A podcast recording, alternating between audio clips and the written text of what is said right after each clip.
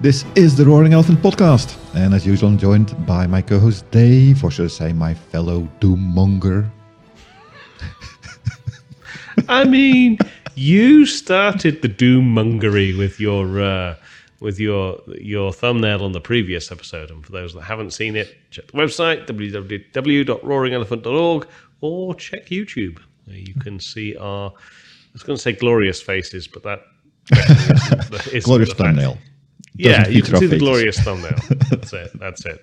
And you can then watch the video. Should you be, uh, uh, should you be that way inclined? But yes, let's let's talk some more cloud statistics, and we'll see if these statistics will keep you up at night. Nah. That's mostly because I've given up on the on live world and everything. I mean, that way life gets so much easier anyway. Right. So moving on, uh, we're now talking about the section of this that uh, is one of the largest sections of the overall doc. It's the cloud security statistics, and yes, cloud doommongery security. Oh, so much to unpack here. Oh, I mean- you're the, you're the security expert, man. So take it Well, away. uh, At least that's what you, you always tell me. I've I've spent some time in the field. all- That's all I'll say. Um, Ninety-eight percent of organizations experienced a cloud security breach in the past eighteen months. That's a very high number. That's a scarily high number. yeah. I mean, I'm assuming this is 90% of organizations that are in the cloud experience a cloud security breach. Oh yeah, yeah, yeah, definitely. Um, so the study involved 200 uh, CISOs or Chief Information Security Officers and other security decision makers from U.S. companies. Um, I mean, yes, but it again, it doesn't really tell the true story necessarily. Like the the severity of a a cloud security breach can vary wildly from oh, I just found out that a Google Doc was shared with public permissions. Like no one ever looked at it.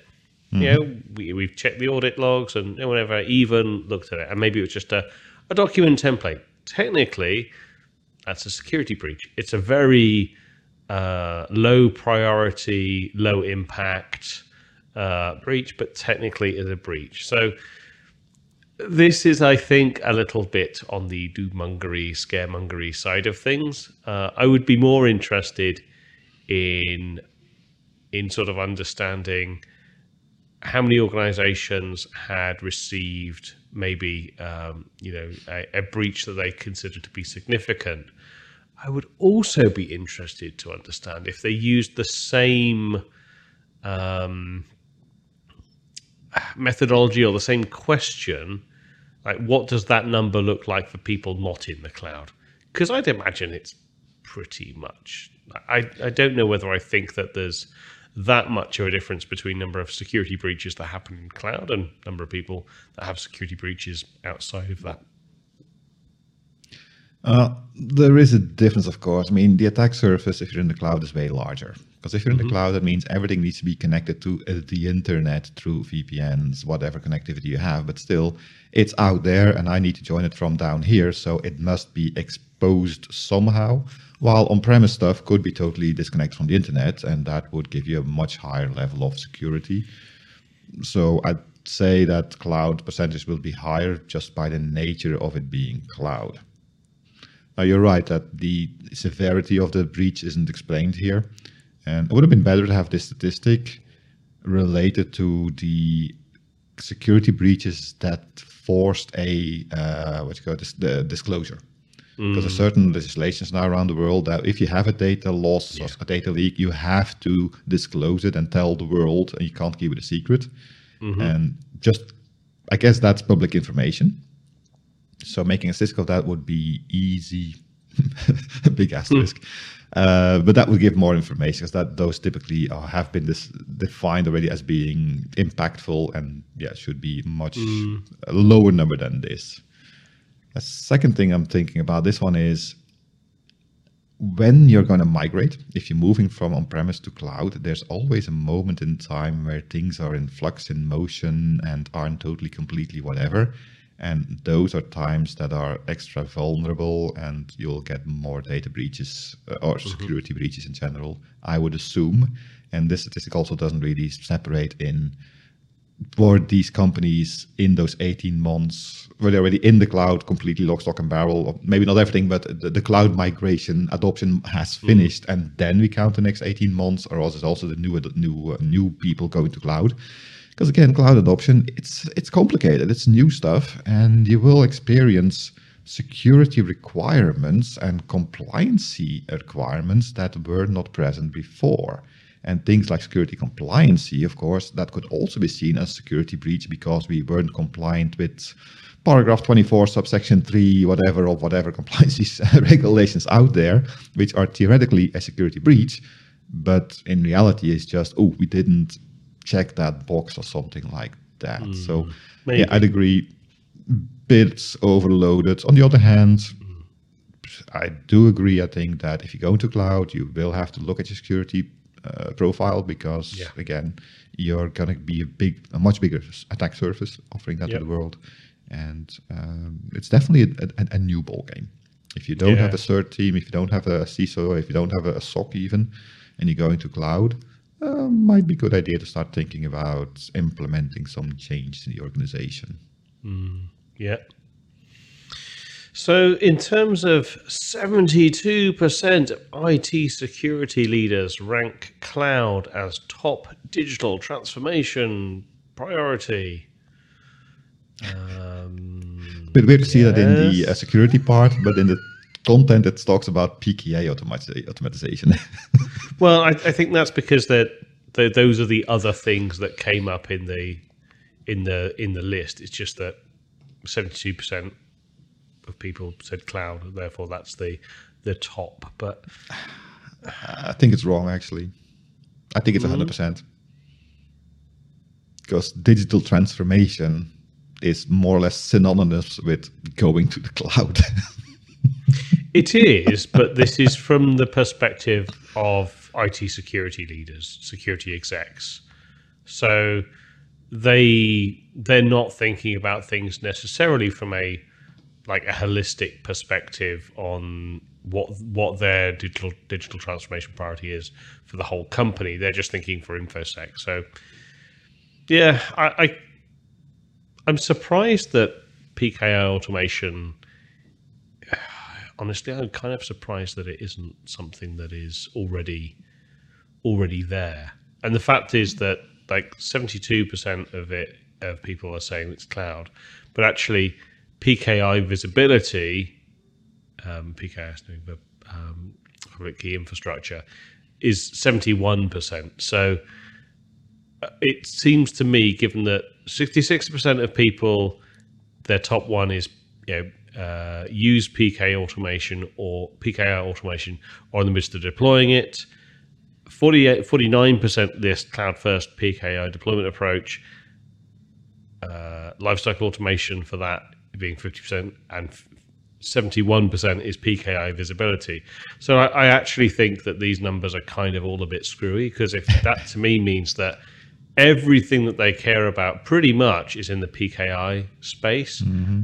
And it just so happens that one of the point, one of the questions or one of the responses has one percentage point higher. But I would, I would flip that, and I would actually say that you know PKI infrastructure, automation, uh, deployment and visibility as a whole seems like that's far more important to um, security leaders when I look at those very uh, distilled facts, anyway, or distilled numbers.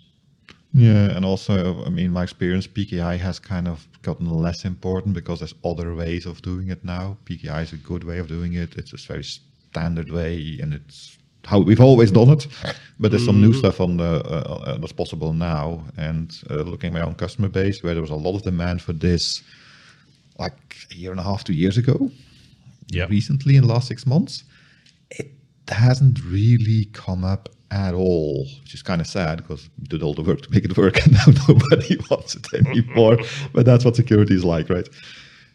Um, but yeah, kind of a weird uh, statistic there. I do f- like that uh, li- certificate lifecycle automation is also a high priority. Because Yep. I mean, we've had a couple of uh, big problems with SSL certificates being uh, revoked, outdated, whatever, and the whole world crashing down, going back to candles and roasting fire on, uh, roasting uh, animals on fire pits and stuff like that. I mean, it, it is kind of amusing that here we are, you know, so many years down the line of, of things like SSL certificates being at this point very, very commonplace.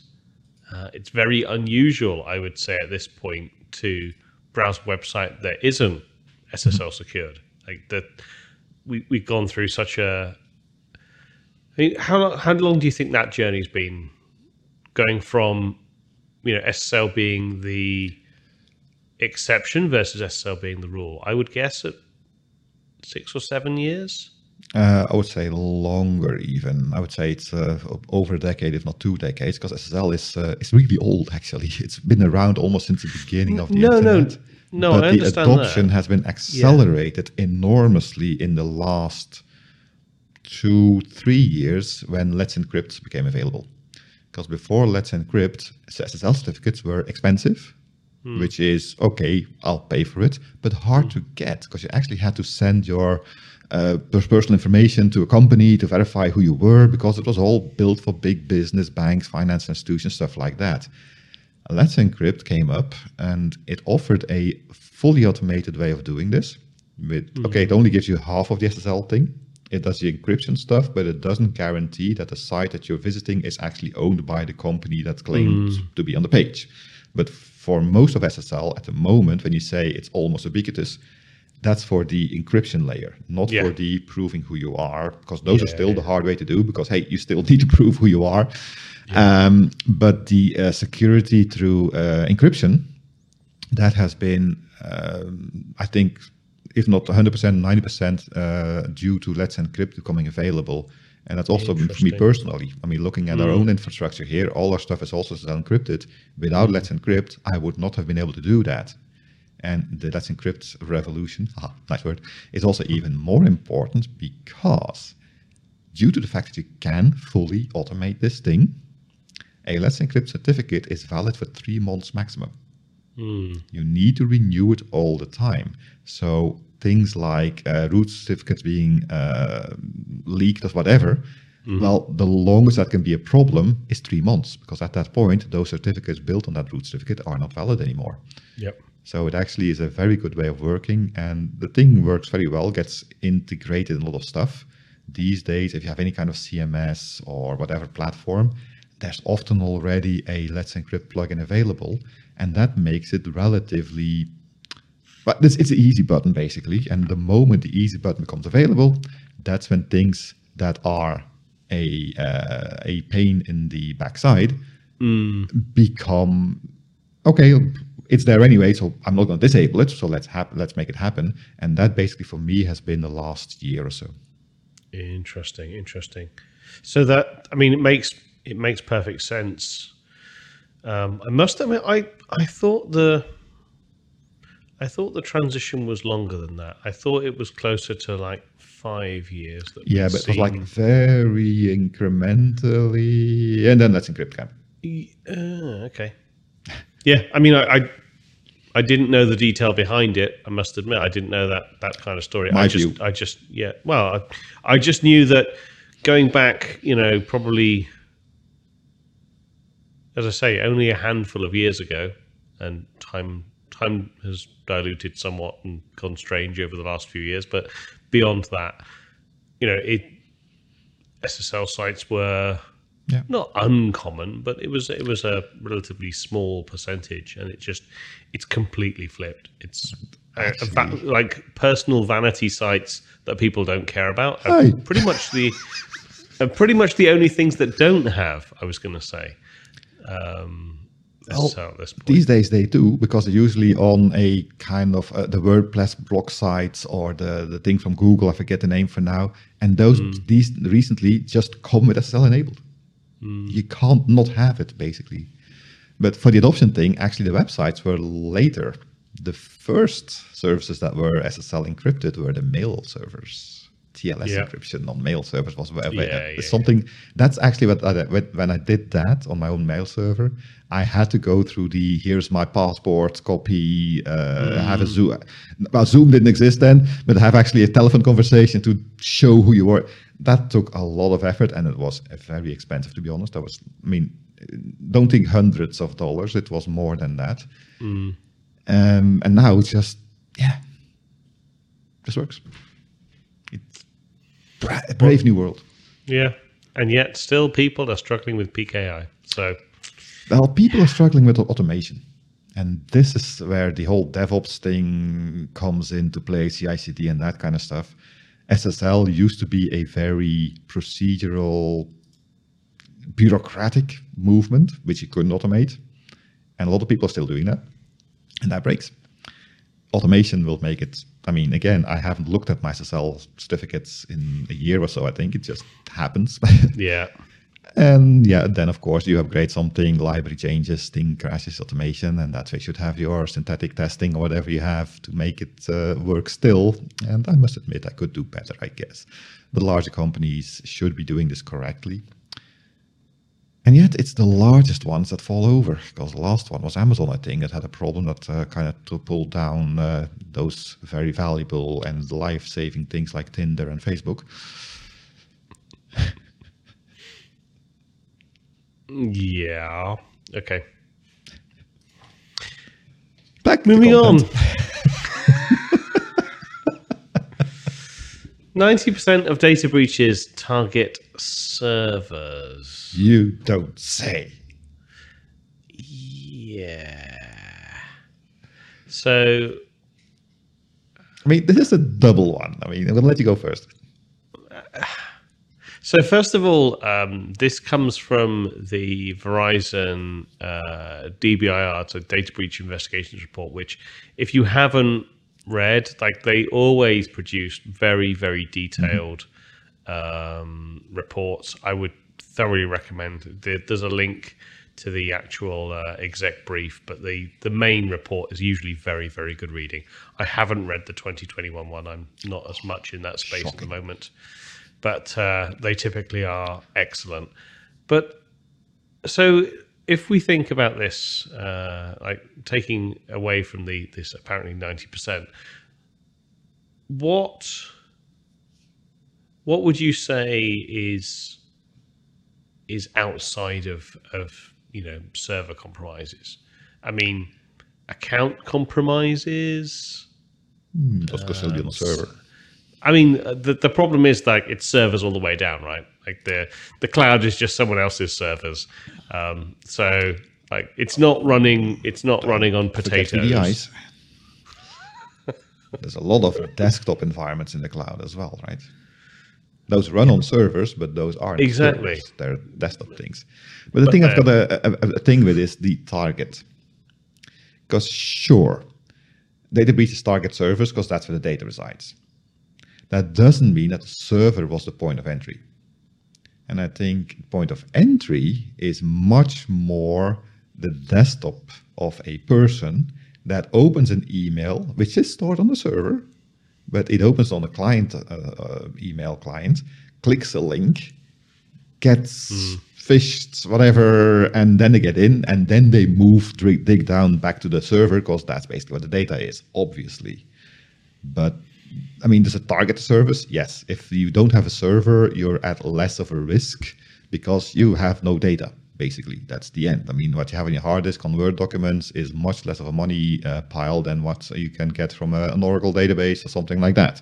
Yeah. So it targets, yes, the end target is a server. The point of entry usually isn't because Yeah. servers are typically better protected. Because those are under the, cur- the curatela of uh, IT personnel that should know what they're doing. While me, my laptop, which is company provided, I have full admin rights on that thing. If I didn't, I would not use it, basically. That's about it. But I will admit I install stuff on that thing that I shouldn't. And I'm not talking about shady stuff. I'm talking about beta software, pre releases, things just to test out to see if I can break it, if it breaks something. And that makes it more of a problem. Now, that being said, my laptop is totally disconnected from the corporate network. Mm-hmm. I don't even have a VPN connection because I don't need it. It's all SaaS service anyway. Yep. So, how big of an uh, intrusion is it? I think my mail coming in and me being tired and clicking a link I shouldn't is a bigger problem than the OS on my laptop.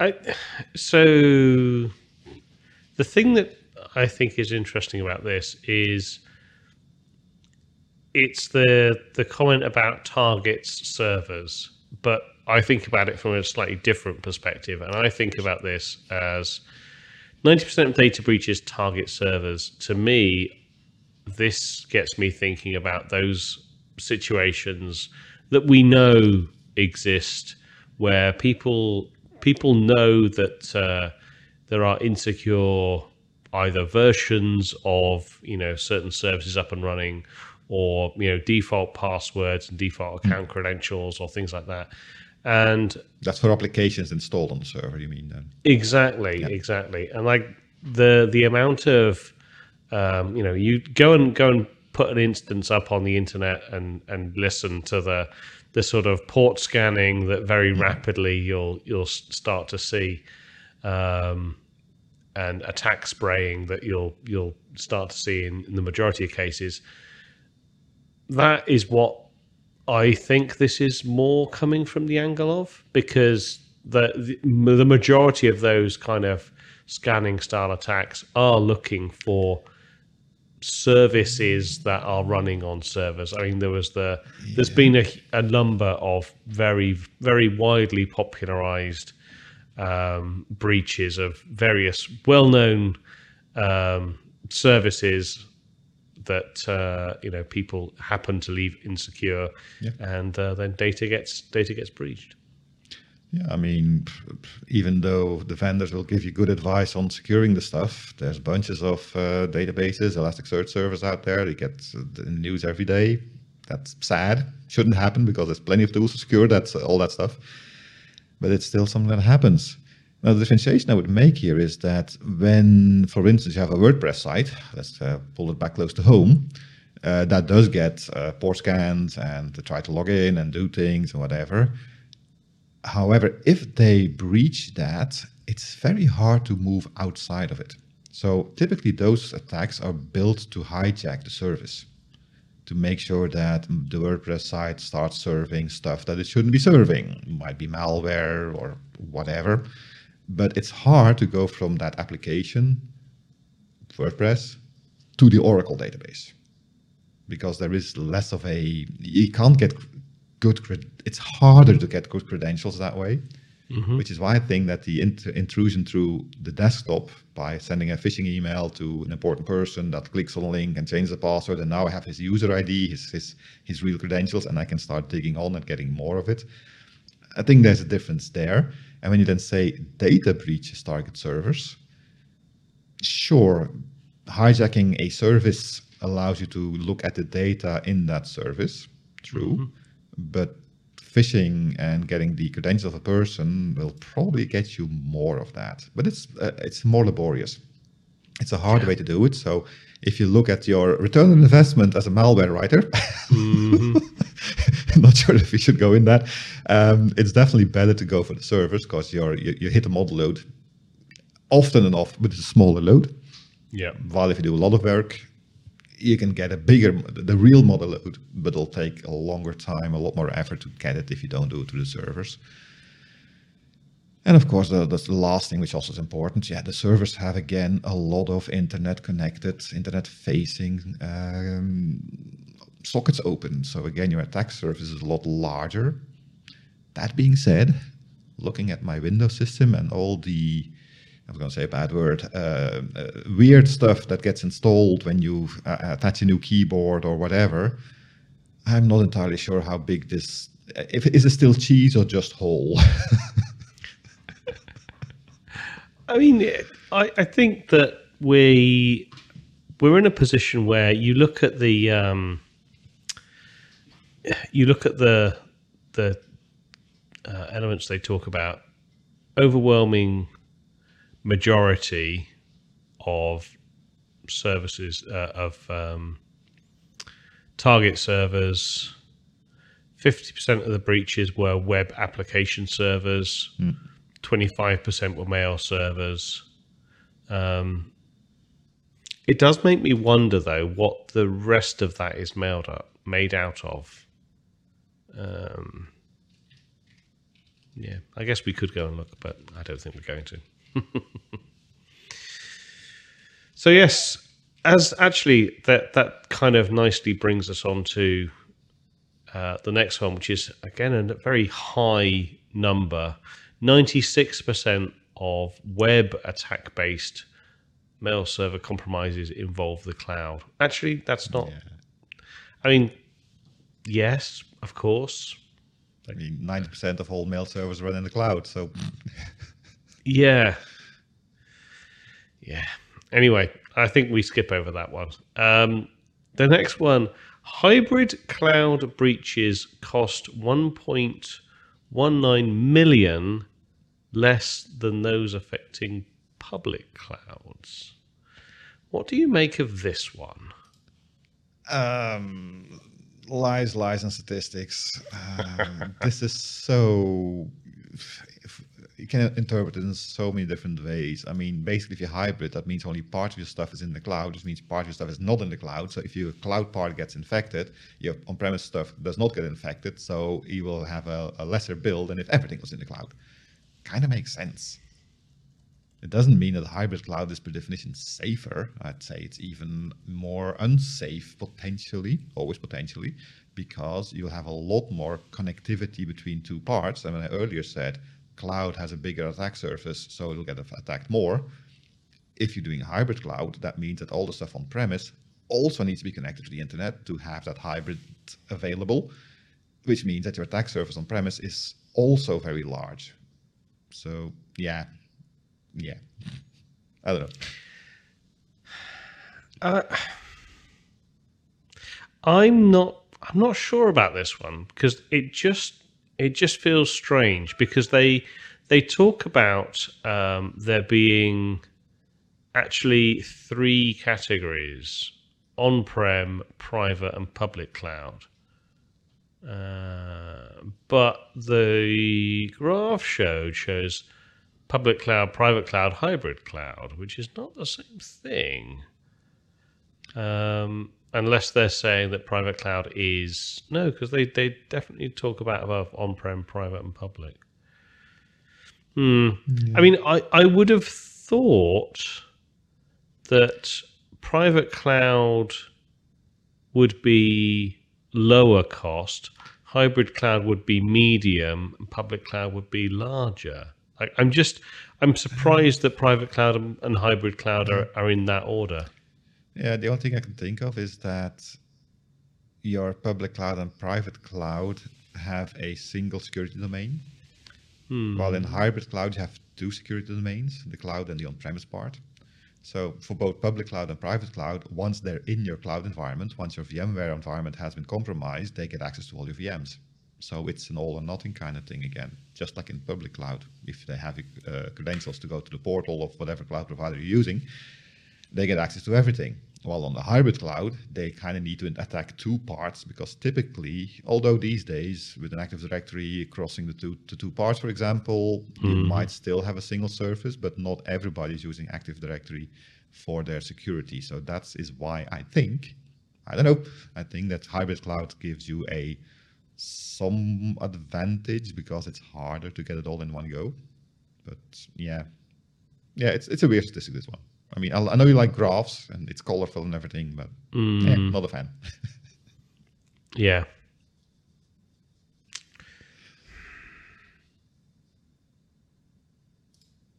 Yeah. I don't know. Not sure about this one. I think this one's cloudy. All right. Misty. Let's, Let's go to the next one. Almost finishing up here. Um, so, f- number 14 cloud misconfigurations represent 15% of initial attack vectors in data breaches. I'm sure that cloud misconfigurations in general, not only cloud, is a way of people getting in. If you think like misconfiguration means I didn't remove the default password, I mean, if I install my uh, MariaDB and I don't run the secure script, uh, yeah, that's a problem, I guess. Um, 15%, no idea if that's a correct number or not. Might well be, I have no idea. I find it a little bit strange though, because I, I, again, it's not the uh, it's not the number as such that I think is strange, but I just I wonder what the rest of the initial attack vectors look like because cloud misconfigurations to me, I mean that's things like um, you know you accidentally removed the default security group that had it that had your instances isolated from everything and now you exposed them all to everything and you know someone got in that way. That's but like what what are the i suppose the other initial attack vectors are compromise from um you know a, an individual within the organization. Individuals, bugs, Um, update policies. yeah. Yeah. I think i'm surprised that number's so low honestly I think a subset of user error. And if user error is like 30 to 40%, Yeah. then this is a subset of that. Well, 15% is like a third of the user errors. kind of makes sense. Uh, for me, mostly this is unfamiliarity with a new stratagem. Ah, new word, word of the day. Uh, I mean, if you're going to cloud and haven't done cloud before, things like security groups, VNets become much more important, not just for the network people, but for the infrastructure as a whole. So yeah, that will give you some extra vulnerability potentials, whatever. So yeah, that kind of makes sense. I'm not that. Uh, okay it's just that it's part of the migration thing, and the the main thing I think for organizations is to be aware of this. And I think that's mainly the the whole idea of this article in, uh, as a whole. Basically, give people awareness that if you're going to a cloud, you got to be careful because new things. Uh, the, I mean, your map ended here. Now you go into cloud. There be dragons. So yeah, be aware. Yeah, I mean it. That uh, moves nicely on to the next one, which is sixty-five percent of cloud network security incidents stem from user error. Which this I'm almost surprised isn't higher because the I think that the challenge with this, as with a lot of cloud areas, but I think specifically cloud um, cloud networking, I think is orders of magnitude more complicated than physical networking. I don't know how you feel about that. Uh, yes and no. Because on the one hand, yes, but on the other hand, uh, you No. don't, you don't see it. Because as a user of a cloud environment, most of that cloud stuff is out of your reach. You only see the virtual la- layer on top of it. The mm. actual complication of the cloud provider's network infrastructure, that's totally abstracted from you, and you shouldn't be able to touch that. If you're able to change BGP protocols and, and, and routes things like that, that something is wrong in that cloud, I would say. So often the, the the the actual virtual physical, if I can say it like that, of your network topology is a lot easier in the cloud. But because it's a virtual uh, layer, you have to be aware of things like security groups, VNets, how these interact. If I have a, a, certain Yeah. hierarchy of rules at, at a certain point, what is enabled and not enabled. If you're running containers and virtual machines on an infrastructure, how does this all work together? So the complexity is much more on the software defined part of the whole networking Yes. thing and less Yeah. on the is this cable in the right port or do I have horizontal or vertical network topologies? You don't really see that. But it's yeah, so it, it is complicated, yes, but on a different way that you might think if you're in an infrastructure on-premise uh, situation at the moment. Did that, Yeah. Was that in any way clear?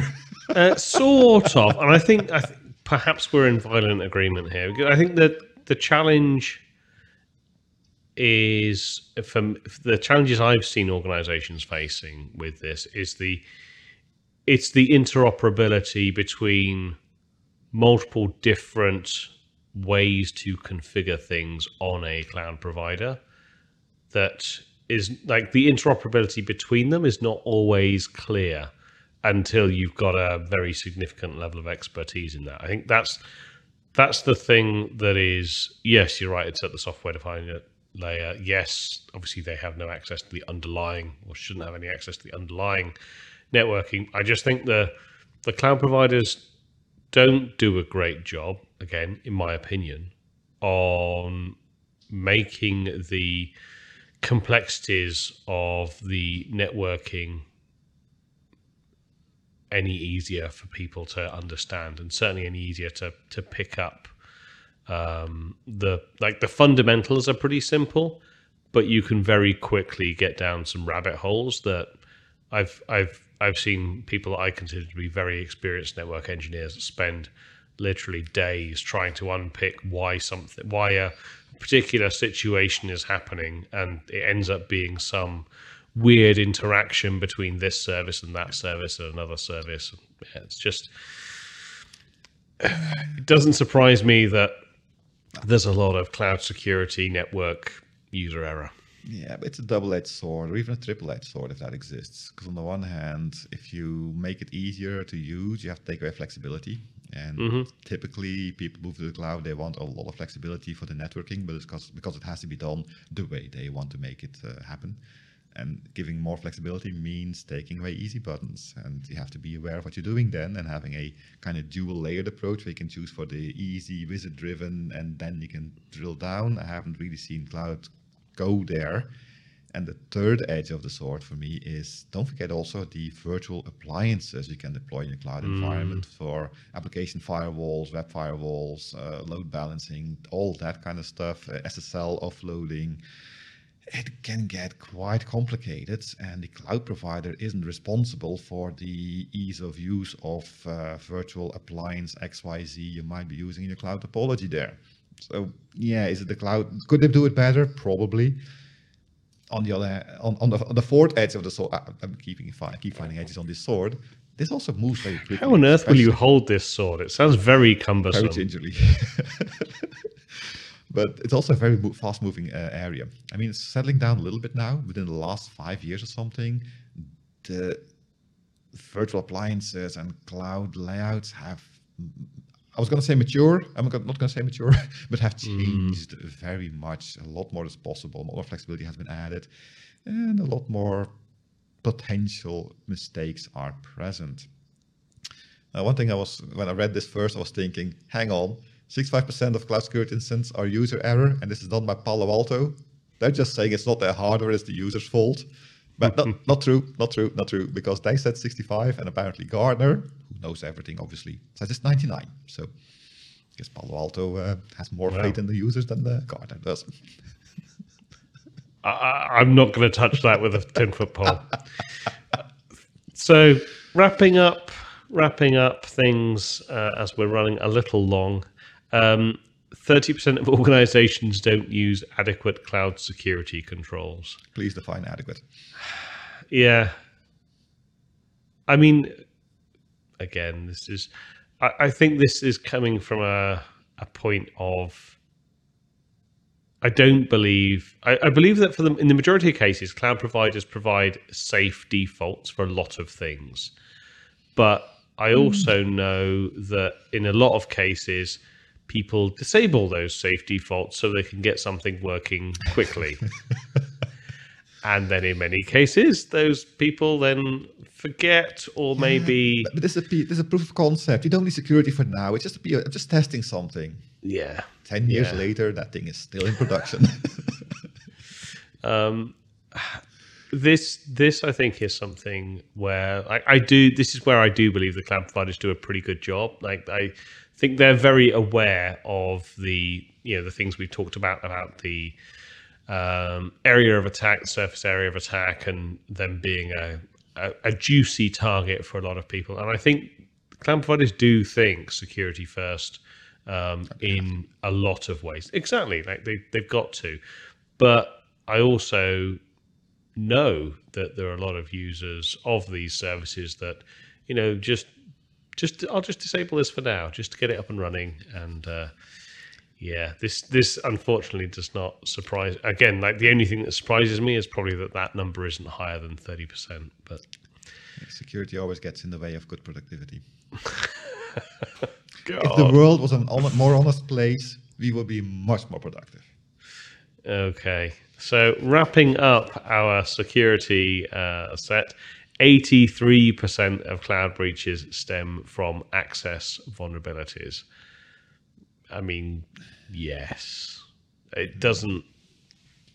I mean, Yeah, we, we talked earlier about. right? Yeah, exactly. Like we talked earlier about the uh, service scanning, port scanning, you know, that, that is rife on the internet at the moment.